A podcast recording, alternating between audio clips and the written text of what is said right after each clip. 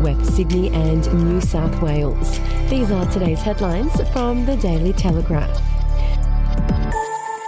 squaring off face to face for the first time since the federal election began, Scott Morrison will pitch stability and prosperity against Anthony Albanese's message of integrity and care in a crucial test for both leaders. The two men seeking to be elected as Australia's Prime Minister on May 21st have been playing down their preparation for the Sky News and Courier Mail People's Forum. It will be held at the Gabba in Brisbane tonight, but sources close to both camps said it was an important early moment in the campaign.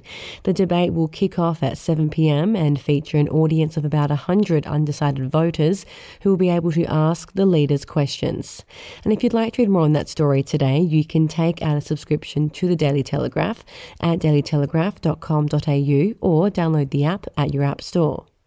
Premier Dominic Perrottet has thrown his weight behind women and girls fighting for transgender athletes to be excluded from women's sport, declaring it a matter of fairness and physiology.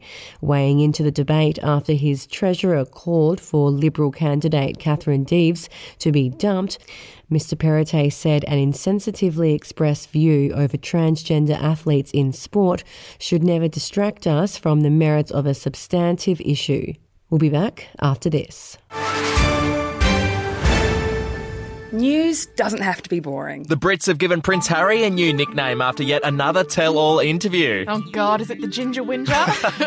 Let the team at news.com.au get you up to speed each day with their podcast, From the Newsroom. A couple were busted joining the Mile High Club. Well, I guess they can't fly Virgin anymore. Politics, sport, red carpets, royals. Get all the goss in just a few minutes. Follow From the Newsroom wherever you get your podcast from. The pet sausage dog of a Wests Tigers board member is at the heart of a messy apprehended violence order taken out after an Easter Monday incident. High profile businessman James Myatt and his dog Reggie are the protected individuals of an AVO taken out by New South Wales police against his wife Renee over the long weekend. Sources said the incident led police to the couple's Carlingford home early on Monday before Mrs. Myatt was taken by ambulance to hospital. There is no suggestion of any wrongdoing by Mr. Myatt and close contact rules forcing people who live in the same house as positive COVID cases are set to be scrapped as early as this week.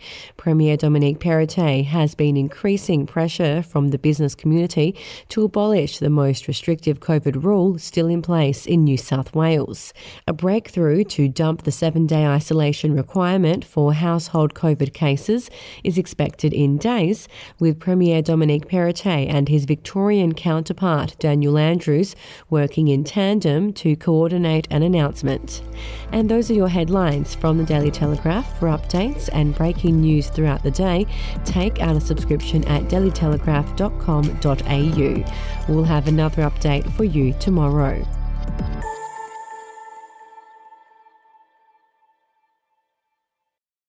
Are you ready to get an inside look at crime from someone who has investigated some of Australia's worst crimes? It was like Aladdin's Cave. The luminol found bloodied footprints and bloodied handprints on a wall, so it's yeah. just like a horror movie. Former homicide detective Gary Jubelin sits down with cops, crims, addicts, victims, small time cheats, and big town lawyers as they tell their incredible stories. My house got raided. Next thing you know, I got bail refused. Next thing you know, I'm on a truck yeah. to Parklea Prison. Listen to I Catch Killers early and ad free on Crimex Plus on Apple Podcasts today or wherever you get your podcasts.